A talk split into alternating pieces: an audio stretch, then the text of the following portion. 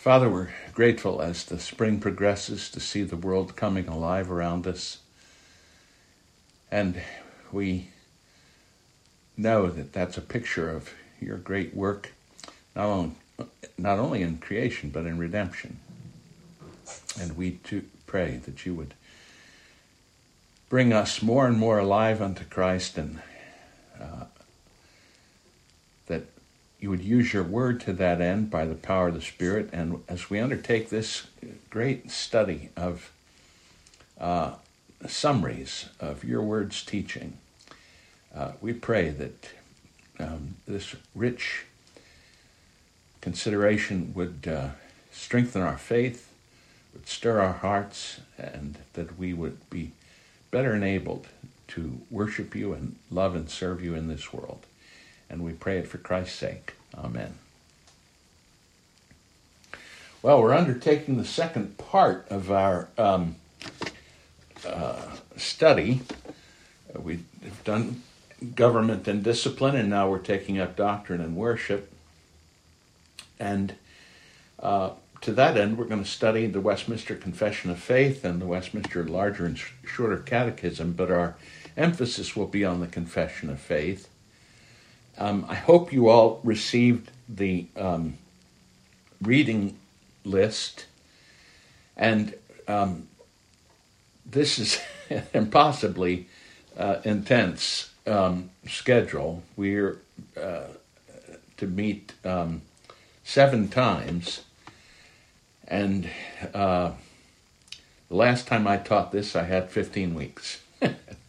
so uh, we're, we're going to be moving along. Um, I am not going to be able to give uh, very extensive exposition of the materials. What I'm going to depend upon is that you read them and that you come with things that are concerned to you that I can focus on. Uh, I've taught the course probably five, six times, so I'm very familiar with the material. So I, I, I would like to be able to use you all as a guide. You see, in the reading requirements, you're to read carefully and thoughtfully, uh, look up the scripture texts, um, and find them in context. I'll, I'll say something more about the proofs. Uh, take note, particularly, of any terms that you don't understand. There are archaic terms in the Confession of Faith and Catechisms. Now, the nice thing is that in Chad's commentary, if you're reading along in that, he does have a contemporary version of the Confession of Faith printed alongside the original. Um, and that can be a help. It's a kind of paraphrase of it in more contemporary language and uh, syntax. Um, the um, so uh, and and please take note of any questions you have um, during your reading so that we can take them up. That'll be the first thing. Um, and occasionally I'll have things to add to um, the Van Dixhoorn readings, and I'll attach them the week before. I meant to um, attach a wonderful little piece that we have on our website, but I'll just mention it to you if you're interested. B.B. Warfield wrote a, uh, um, or it was an address that he gave in the early part of the 20th century called uh, The Significance of the Westminster Standards um, as a, uh, or the Confession of Faith as a Creed, I think that was the title but you'll see it under Warfield. It's listed alphabetically. And I, I think you'd find that very, very interesting to read. Um, I also sent out for tonight a little paper that I did on uh, this chap- chapter 1, section 1. Um, and additionally, a, a, very interesting discussion from a pamphlet that A. A. Hodge and B. B. Warfield put together um, on the doctrine of inerrancy which is of itself worth reading, but um, a nice little excerpt. So tonight, um, what I want to do is uh, set the historical stage for the Confession of Faith and Catechisms, and then take up the first chapter. And we'll be picking up the pace uh, from there on chapters. But um, any questions about anything thus far in the uh, readings um, or any anything of that sort? All right. Um, yes. You have to be fast on the unmute button. Um, if this is out of order, uh, please let me know. I was looking at my Westminster Confession of Faith, which is the publication that you recommended. It's a PCA publication, and yet I turned to the copyright, and it turns out that it was written or copyrighted by the OPC, prepared by the OPC Committee on Christian Education. It strikes me that if we are consonant with the so consonant with the OPC that we can adopt their publication of the confession and the larger and shorter catechisms, um, we're pretty tight, right? um, I think that, that, I think that would be fair to say. Um, the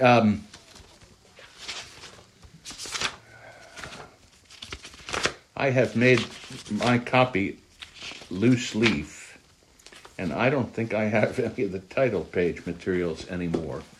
Um, the um, so I can't tell you about the copyright. Uh, 2007 and 8 by the OPC. Yeah, prepared by the Committee on Christian Education of the OPC. Hmm. Yeah.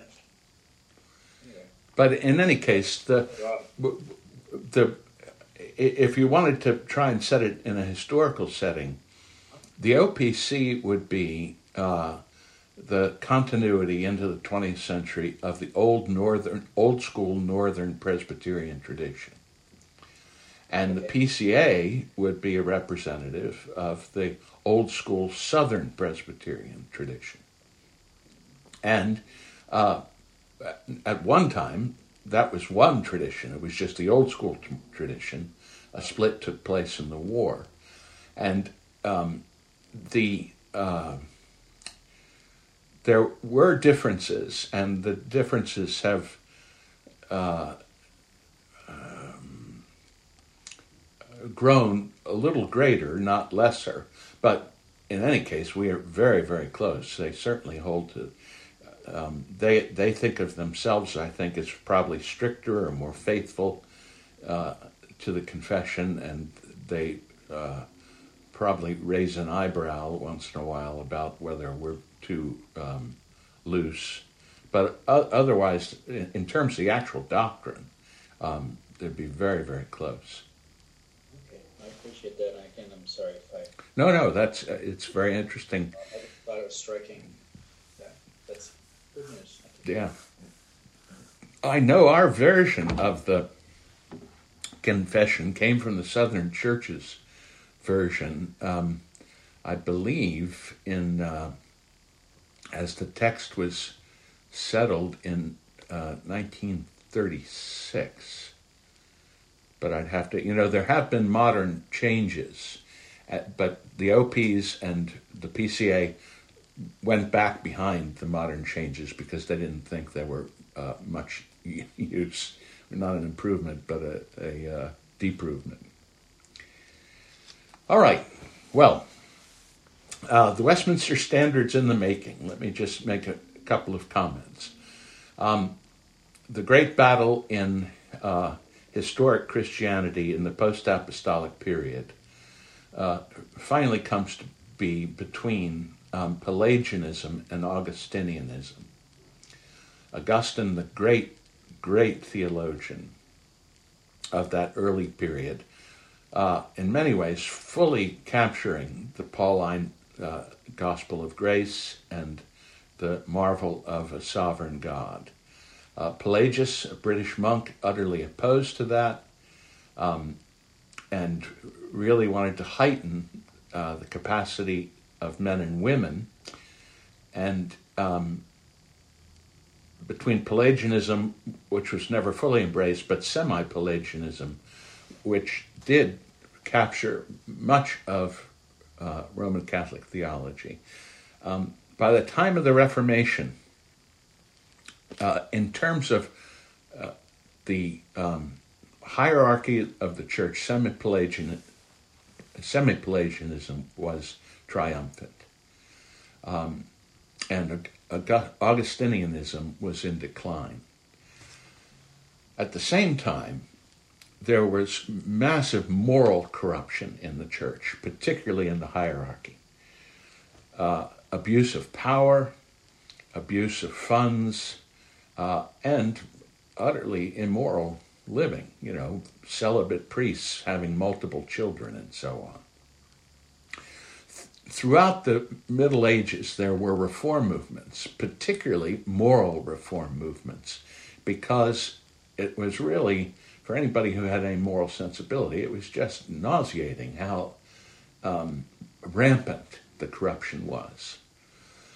But the movements that dealt with reform only were never successful, and because of the alignment between church and state, uh, the civil arm was always used to stamp out um, the reform movements.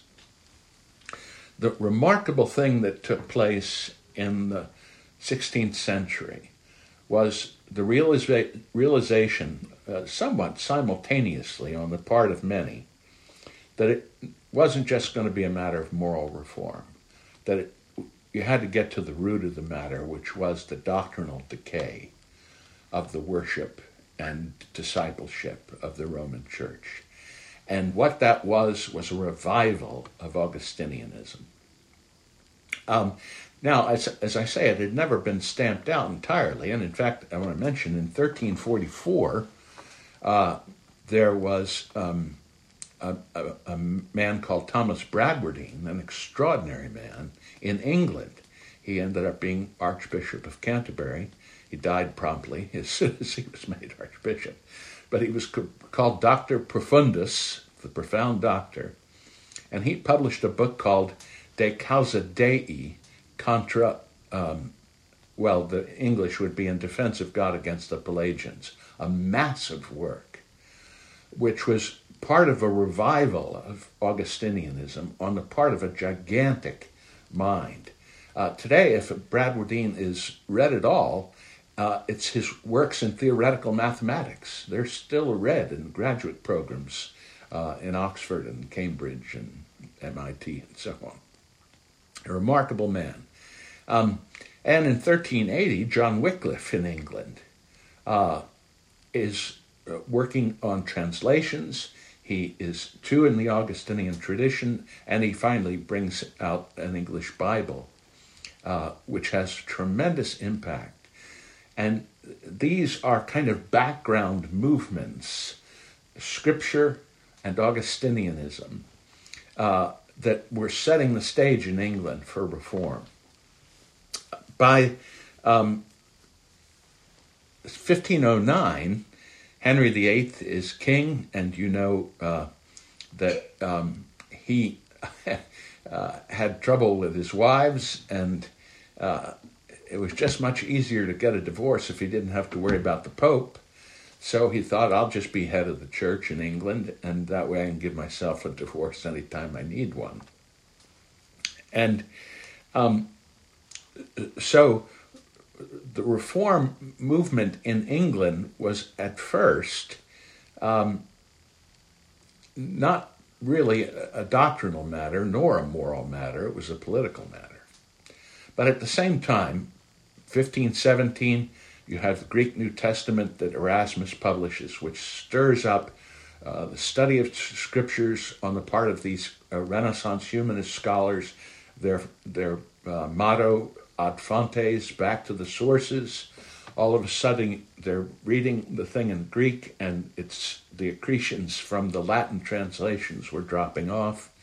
Um, and two extraordinary men come to the foreground Martin Luther, um, born in 1483, but in uh, 1517, he, his 95 theses are published, and then uh, in 1536, John Calvin's Institutes is first published, a, a, a, massive restatement of Augustinian thought. Luther did not write systematically, typically, uh, but more tracts and uh, uh, treatises. Um, and uh, you probably saw in your introduction to the uh, PCA version of the Confession of Faith and Catechisms that the author of the introduction wants to say, and I think this is perfectly accurate, that Luther and Calvin represent two great types of reform from this period. Uh, the first, Luther, moderate reform. Now, that may sound uh, uh, extraordinary because if, if you've read any Luther, he, he doesn't sound moderate. he can be bombastic and uh, brash, and um, he was a pretty fiery fellow. But nevertheless, he wanted to pursue what was properly uh, denominated a moderate form. That is, he wanted to retain as much as possible of the life of the church uh, in the late medieval tradition, as much as possible, uh, so long as it was not something that was forbidden by the word. That was his key. If it seemed helpful and and it hel- helped with continuity, we keep it uh, unless it's forbidden. And Luther's influence was strongest in northern Germany and Scandinavia. Calvin, on the other hand, is representative of uh, what would be a more thoroughgoing reform, where Calvin's principle was bring everything into conformity with the Word of God, the Word which is a sufficient rule of faith and practice. And every part of Christian teaching, of, of the life of the church, he thought should be brought back into conformity with the Word. And his influence was greatest in uh, Switzerland, France, Netherlands, and uh, southern Germany in certain places. Um, the the second thing to note to set the stage is this becomes the great creed making age. Because they're having this re- revival of understanding of the gospel and theology, they're needing to s- state it in simple forms that can be communicated. And of course, the press makes that possible. Um, and so um, we'll see here that uh, confession after confession after confession is produced. Um, and what I want to argue, and I'll say now by way of anticipation, what one of the things that makes uh, Westminster um, a an extraordinary document is because it as it, it is um, at the pinnacle of that creed making age all of the experience, all of the controversies, all of the honing uh, comes into fruition uh, at uh, Westminster. Um, so, reform in England early, you see it was uh, partly political, but at the same time, Luther's thought was um, uh, making way. Um, in fact, that folks were considered Lutherans if they were part of the reform movement at that period in, in Henry's reign. Scotland was a little different.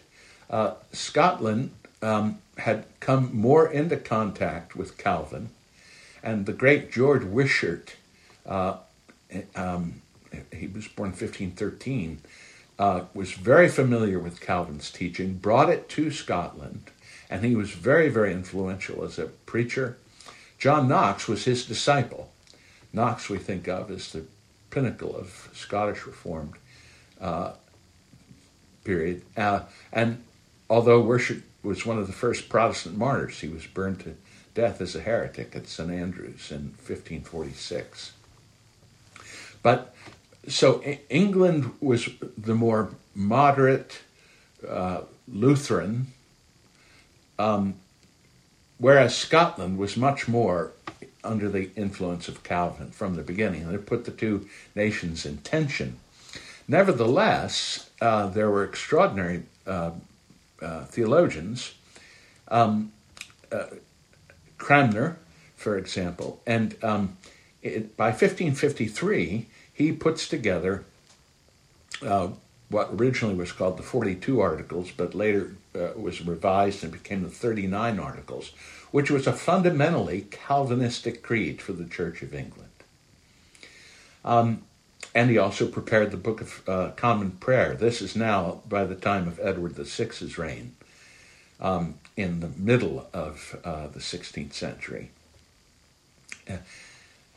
Uh, Henry's Catholic daughter comes to the throne in 1555, and she, of course, isn't enthusiastic about a moderate reform or any reform. She wants to restore Roman Catholicism. Um, in the meantime, in 1555, John Knox returns to Scotland from Geneva to take up the work of reform there. Uh, and uh, Cranmer, although he was a, a, moderate man in many ways, nevertheless falls afoul of Mary's reforms, and he's burned at the stake as well in 1556. So, when Elizabeth comes to the throne in 1558, the two types of reform, the more moderate and the more thoroughgoing, are clearly at play among the people under her domain. And that tension is going to come uh, and grow. She's trying to control it. She doesn't want to favor either side because she needs both sides for her uh, military expeditions. Um, but um, uh, Knox writes a confession in 1560 called the Scots Confession. Ursinus and Olevianus uh, in 1562 put together the Heidelberg Catechism. Roman Catholics get involved in the matter in 1556 uh, with the canons and decrees of the Council of Trent. Uh, so by the time of the turn of the century now, Elizabeth is gone, but the, uh, the movement of the thoroughgoing reform that grew up under her reign uh, came to be called Puritanism because they wanted to purify the church. Uh, there was great hope with James I, but that didn't last. Um, but in 1614, uh, a theologian called William Twisse, or Twissa, um, he would soon be the prolocutor of the general uh, the, of the Westminster Assembly. It's sort of the moderator of it. And Twissa republishes Bradwardine's De Causa Dei. So you see, from centuries ago, he's finding uh, Augustinian giants, and the republication is a part of this movement for, for more thoroughgoing reform. Um, the uh, uh, a wonderful uh, Irish theologian, Bishop Ussher, um, published his his Irish articles in 1615, and by 1618 and 19, we have the canons from the Synod of Dort and the controversies that grew up there. So, do you see, this is an impulse, and it's going on in many different places by people of varying abilities. But Ussher's work, uh, usually it's a some kind of a council. This was uh, his Irish articles were his work alone, and Westminster was profoundly influenced by his Irish articles. Well, um, Charles I uh, follows James, um, and Charles first the first uh, uh, was just about exactly the wrong man uh, at the wrong time. Um, the tensions have been growing and growing and growing between Parliament, which tended to be on the more thor- thoroughgoing side with in terms of reform, and the Crown, which was tended to be on the extremely moderate side of reform sometimes it was hard to tell whether they were actually wanting to get uh, back to Roman Catholicism. And so there are a lot of people who are unhappy with Charles, and that leads to folk leaving the country. Uh, the Puritans settled in Massachusetts in 1630 uh, to be done with that controversy. But uh, a parliament is called in 1640, and uh, the king tries to shut it down, but they're having none of it, and uh, civil war breaks out in 1642. Um, it's in the midst of the English Civil War that Parliament realizes that they've got to do something to unify the three kingdoms theologically and ecclesiologically. Uh, and so um, in uh, 1643, a year into the uh, Civil War, they call for an assembly of divines uh, to reform the English church. At first, they're assigned simply to revise the 39 articles, but they start into the project and they realize it's not going to work, and so they decide they're going to pitch it and start all over again. Um, the uh, so on July 1st of 1643, Parliament convenes an assembly of 120 divines. That's what a theologian was called in those days. And um, by September, uh, commission- commissioners came from the Scottish Church. They were appointed because of the Solemn League and Covenant to be part of this reforming work. And the Scottish commissioners were extraordinarily influential, uh, uh, given the paucity of their numbers. Their influence was considerably beyond that. By uh, 1648, uh, um, there's uh, the, the process of adopting the Westminster Standards by Parliament was completed. Um, the documents produced by the Assembly, I, I, meant to tell you that it's the Westminster Assembly because they met at Westminster Abbey. That's where the name came from. They produced the Confession of Faith, 33 articles, or chapters we call them, uh, giving a succinct statement of every major important teaching of the Bible. And Warfield put it this way The Westminster Confession owes its preeminence among Reformed confessions, not, o- not only in, in fullness, but also in exactitude and richness of statement. It owes this merely to the fact that it is the ripest fruit of Reformed creed making. The simple transcript of Reformed thought as it was everywhere expounded by its best representatives in the middle of the 17th century. I think that is a, a perfectly accurate um, statement. They produced a larger catechism, which was uh, uh, to be for adults and theological students in preparation of 196 questions. The shorter catechism was to be for young people, 107 questions. They were based on a traditional form uh, where uh, effectively you'd have a kind of exposition of the Apostles' Creed. Uh, you would then have uh, a um, uh, recitation as to the meaning of the Ten Commandments, and then you would have a study of the Lord's Prayer. That pattern was a cate- cate- pattern from of, of long standing, and both catechisms followed that pattern. Um, they also produced a, a directory for public worship a directory for family worship, which is really quite wonderful. And then um, a document called the Sum of Saving, Saving Knowledge was an attempt to put uh, in fairly brief order uh, the essential characteristics of the gospel. Um, the Church of England never adopted the Westminster Standards, um, but the uh, Church of Scotland uh, adopted them, and in 1647 in 1649, Charles was executed, and uh, you had the period of the Commonwealth. Uh, Oliver Cromwell installed as uh, Lord Protector from 1649 to 1660. And um, the Commonwealth, uh, among the uh, folk at the Assembly, there was uh, some division as to church government. There was a very, very strong group of independents, and there was a strong group of Presbyterians.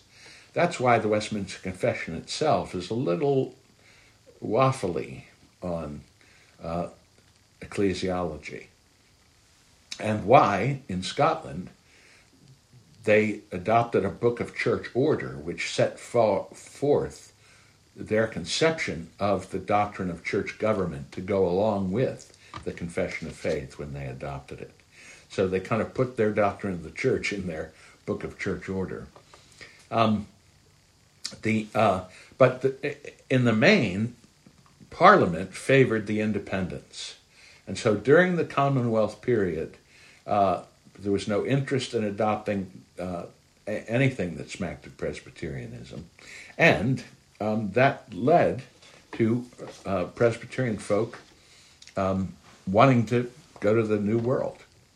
So I'm, I'll, I'll finish my story on this point with just noticing that um, Charles II is restored to the throne in 1660. Uh, by 1683, there are Presbyterian people who are living all up and down the Delmarva Peninsula, uh, farming and so on, who have escaped uh, both the Commonwealth and the Restoration. And um, th- they uh, send home to England for, uh, or to Great Britain for a minister. There's a group of Scottish people living in Ireland called the Ulster Scots or the Scotch Irish. The presbytery there hears of it, and they send uh, Francis Makemie to the Delmarva Peninsula in 1683, and he plants, uh, I think it's as many as 13 churches uh, among uh, uh, folks there, Presbyterians there who had fled at the Restoration. By 16, by 1706, there's enough churches to start a presbytery. They have the first meeting of that presbytery in Philadelphia in that year, and by 1629, uh, that presbytery adopts the Westminster Standards as the doctrinal uh, symbol of the American Presbyterian Church and that's how the standards come to us. Uh, and it's remarkable that from 1643, 1743, 1843, 1943, uh, what we're, we're talking about uh, four some centuries, a document produced in the midst of a civil war and huge theological controversy.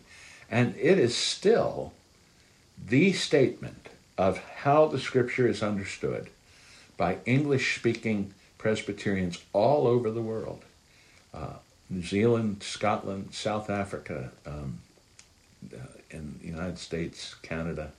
So it, it is quite a remarkable document and well worth uh, our careful attention, uh, not only because of its historical ped- pedigree, but uh, for its longevity. So let me uh, stop there just uh, briefly and see if anybody has a question or comment about that. I hope it was helpful for you to get a little bit more of a uh, rootedness in history. Uh, all right. No question. That's just always wonderful to hear. It's really great context to then dive in the confession. All right, Paul. Thank you. Well, um, first we're going to. Um, take up chapter one, it's worth noticing that um, chapter one of the confession is relatively unusual in creed making. Um, the if you think of the Apostles' Creed, um, I believe in God the Father Almighty, Maker of heaven and earth. It's quite common that a confession or a creed would begin with uh, the doctrine of God and then work its way through in a kind of almost historic redemptive fashion to the elements of the gospel, and, and then you get to uh, uh, believing in the church and so on. Westminster starts with the doctrine of Scripture. And that is a very distinct representation of the whole idea of thoroughgoing reform that grew up out of Calvin and came into its fullest uh, flower uh, among the Westminster divines. Everything was based on Scripture.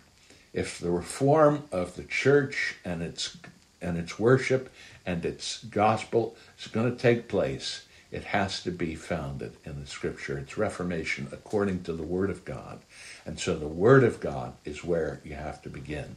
And I think that's quite striking, even in the form of the Confession of Faith. Now, this chapter is divided, although um, uh, it may not be apparent, but 1 1 is a different topic than everything that follows. The chapter is of the Holy Scriptures, but 1 1 uh, talks about first what we would call general revelation. The Holy Scripture we typically call special revelation. General revelation is called uh, that because it's available to everyone and uh, it is through everything. Whereas special revelation is only available to those to whom it comes, addressing particular concerns and circumstances. Um, and um, but there's a critical and important connection between general revelation and special revelation, and that's why the designs divines start here. And there are true two uh, or, or, three um, things that uh, we want to focus on in particular. It begins talking about the light of nature and the work of creation and providence. The light of nature is um, uh, the inner light that a person created in the image of God has by reflecting upon himself and the world. Uh, it's nearly equivalent to the idea of conscience. And the works of creation and providence, these are the outer things in the word. So it's the inner world and the outer world. And they start by saying that both of them, who I am when I look at myself and the way the world is, manifests the goodness, wisdom, and power of God. No doubt. That's all of that information is there. And between them, providence, creation and providence, makes an impression on conscience that I'm a creature and I have an obligation to acknowledge the Creator. Um, this is Paul's argument in Romans 1, of course. But now, they're not going to develop all this, they'll get to it. But what this does now is leave people inexcusable. It starts out with the premise that there's a connection between knowledge and responsibility. The knowledge is there, you have the responsibility, but you're not exercising it. And so, what general revelation does is renders everyone inexcusable. Now, notice this special revelation is going to come into the world, and we'll see their explanation of why. But um, the uh, special revelation isn't available to everybody. And since the whole premise is that knowledge brings responsibility, if you don't have the knowledge, how could you be responsible for it? So, special revelation seems to undermine that connection.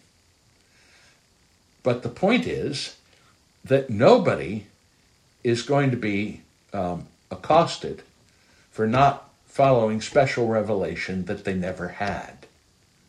What they will be responsible for is the revelation they did have in creation and providence and in their own self consciousness. And that's going to be the basis of their judgment. And that's a crucial point in Reformed theology. It's a crucial point in biblical theology. And uh, and and there, but and the fact is, though, that those things are not sufficient. Creation and providence and light of nature are not sufficient to give that knowledge of God and His will, which is necessary to salvation. Um, why? Because we're fallen, and we don't want God in our thinking and we're going to suppress the truth and unrighteousness and exchange it for a lie. there's going to have to be another message come. And that message isn't found here, and the message that is, is rejected because of our sinfulness. So, it pleased the Lord what? In various times and in various ways, he revealed himself to declare his will to the church. Um, God's breaking into the world now, not through creation and providence, not through the inner inner light and testimony of my own self consciousness, but rather he's sending messengers to say, "Here is a message from me. I want you to understand that my mind and will, with respect to you, is for your good." Um, and that's the whole history of special revelation. Um, the special revelation that's given to Adam and Eve that they're not going to die, but rather be preserved. And from time to time, not regularly, but there at key points in redemptive history, God breaks in and a, a messenger is sent. And there are uh, um, three characteristics. One, the messenger is claiming to be from God, and God authenticates that claim by the miraculous, by signs and wonders. Uh, if we jump to the New Testament, Nicodemus understood this. We know you're a teacher sent from God, for no one could do the things you do unless God were with him. Two, that message has to do with God's redemptive plan in some way or another. And it's spoken to advance that redemption. Three, it is then preserved as part of the rule of the life of that people who have received the message. Part of uh, their understanding of the world and the way they understand their relationship to the God who revealed himself. And the divines then say, these all end up being uh, um, committed wholly unto writing. So it can be better preserved, better spread, uh, in order for the it, it, to be well established in the church, and we would find comfort there. Um, God decided to commit the whole unto writing, which they conclude makes the Holy Scripture most necessary because there's no other place to find this redemptive revelation of God. Um, why is there no other place to find it? This is the last sentence. That's a crucial sentence for um, Reformed theology. Those former ways of God revealing his will to his people are now ceased. There's no more redemptive acts. Jesus Christ is the last great act of redemptive history, and his apostles are sent as the messengers to explain that act. No more redemptive acts. No more redemptive revelation, then, that give an account of its meaning. And thus, the scripture is um, the way we talk about it. The word canon, uh, the canon, uh, canon means rule um, and it, it comes here to mean the, the rule that the books of the Bible constitute for the community. Um, and given that there is no more redemptive act, no more redemptive interpretation that's divinely authenticated, uh, the canon is closed. It's not just because there's a, a back cover uh, sewn into the book.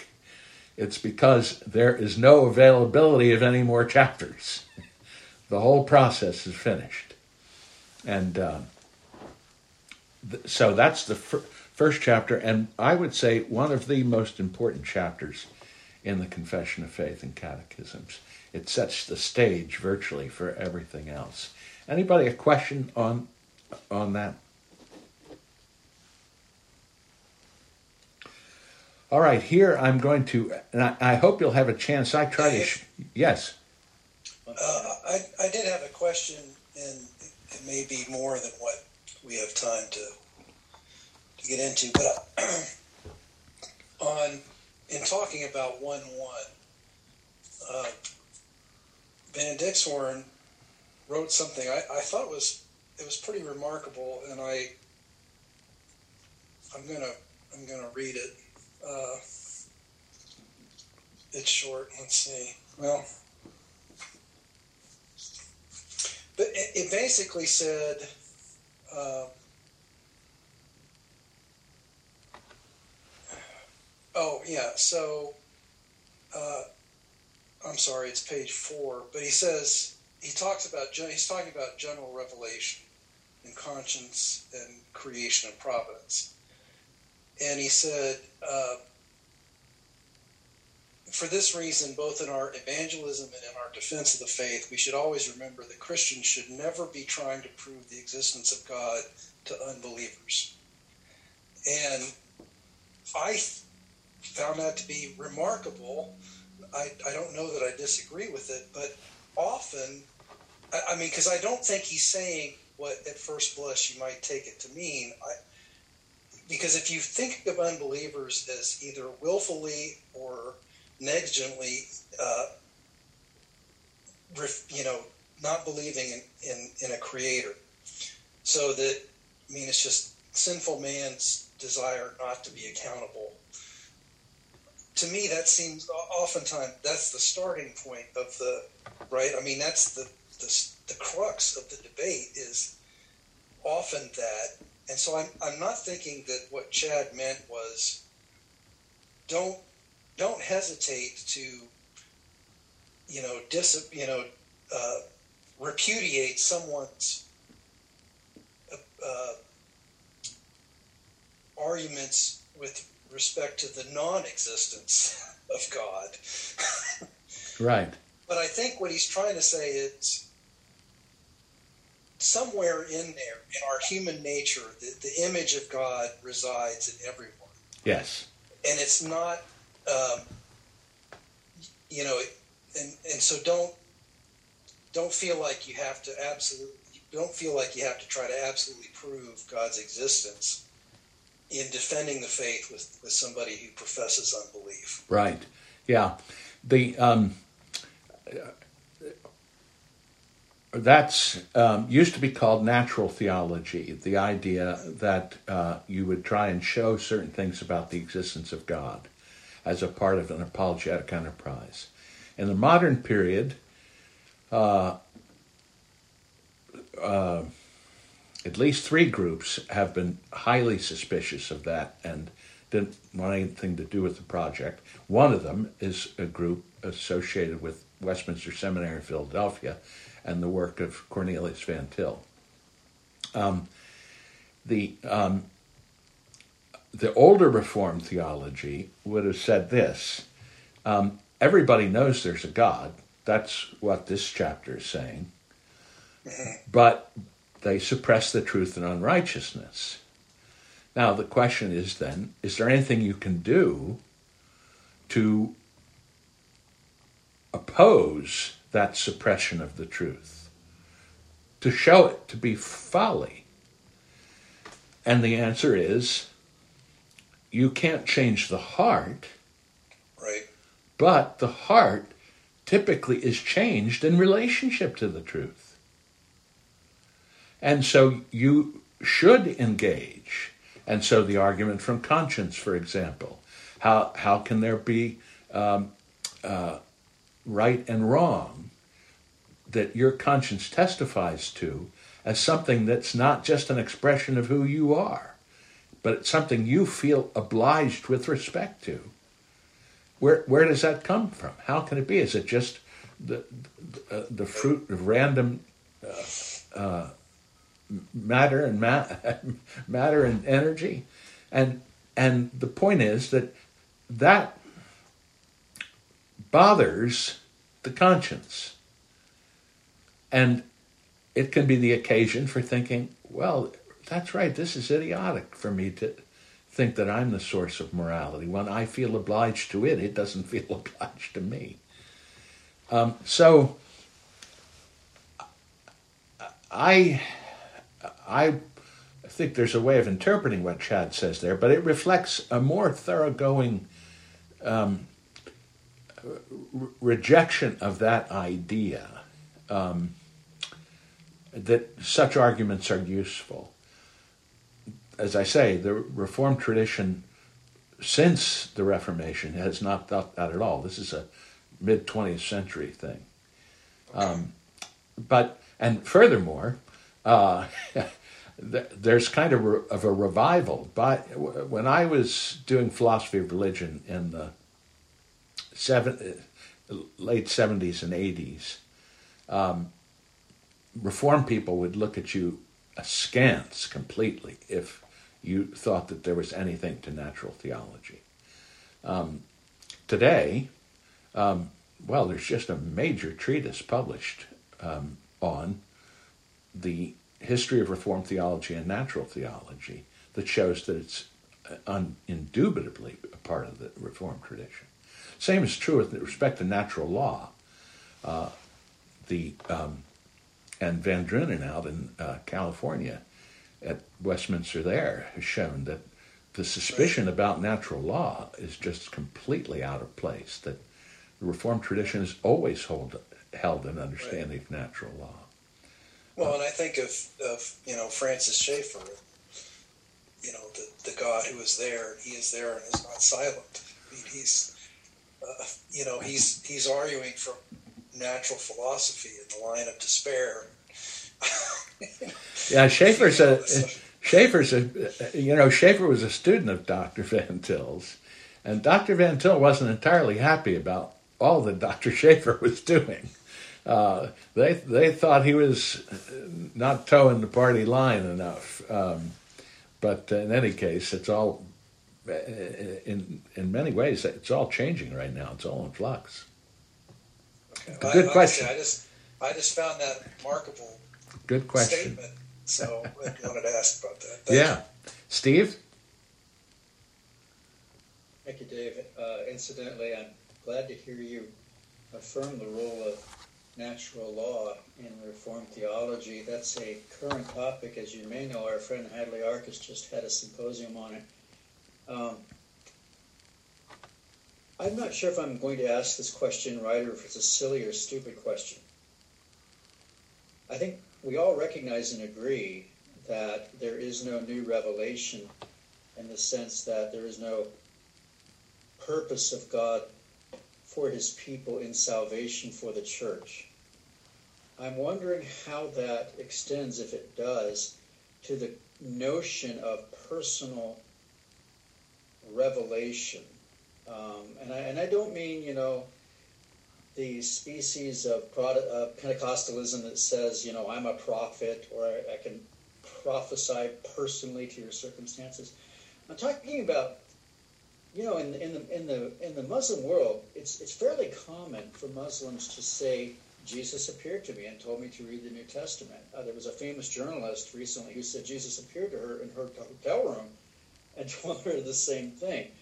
Is that excluded by our understanding? And one final question. I, one of the reasons I ask is because we don't decline to pray for somebody to be healed by God supernaturally simply because there is no there is no supernatural gift of healing.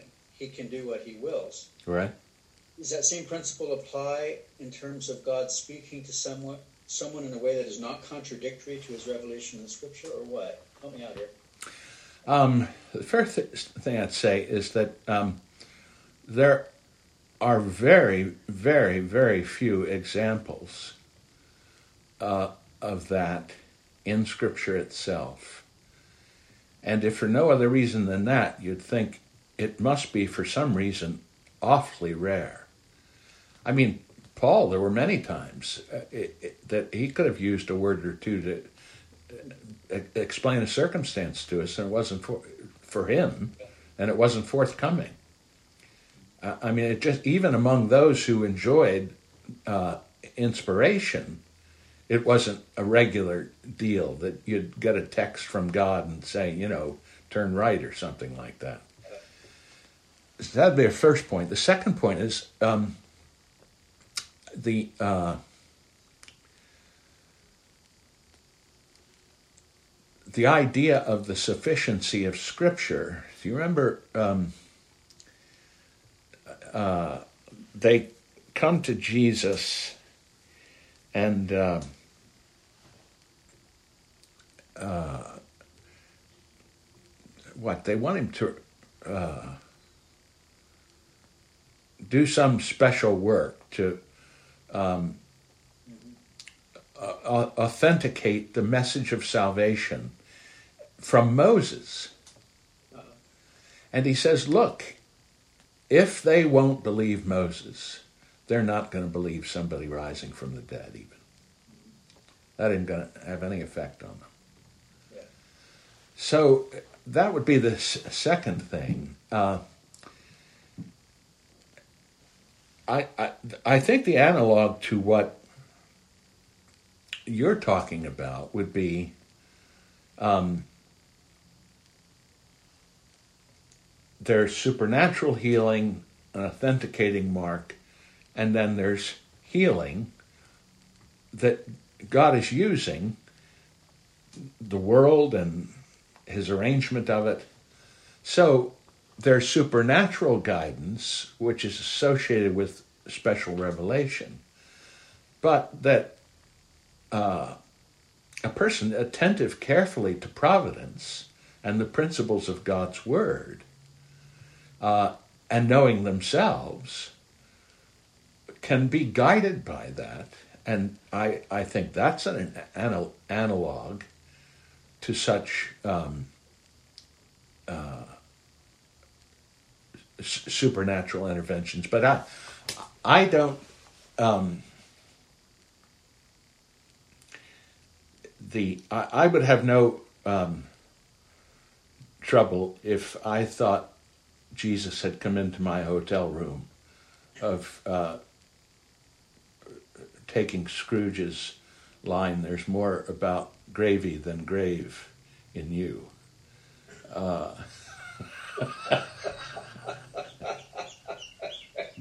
Touche. yeah.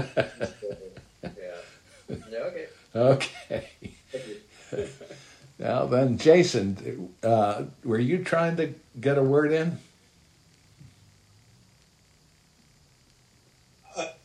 Uh, mine was just a comment that I found it. I was very helpful that you, um, when you did the distinction of the light of nature being more of like the conscience of um, of people in general, because mm. you don't really pick that up when you read it. Yes. Um, Dr. Van Dixhoorn kind of brought it up, but he brought it up in terms of God's image. Um, that we all share that. So that to me always conveys like a moral yes kind of thing. But yeah, it was helpful that it's you're bringing out. It's more of like the whole person. Kind of we just know somehow, like in our conscience, that we're created. That kind of thing. Is yes. Were, yep. Yeah. Yep. Okay. Yeah, that was helpful. Yep. The uh, I, I always when I was a kid, my folks were both from Philadelphia and we would drive from Washington, outside Washington, where we lived. And there were no big highways then, or the or the big highway was Route One, which went right through downtown Baltimore.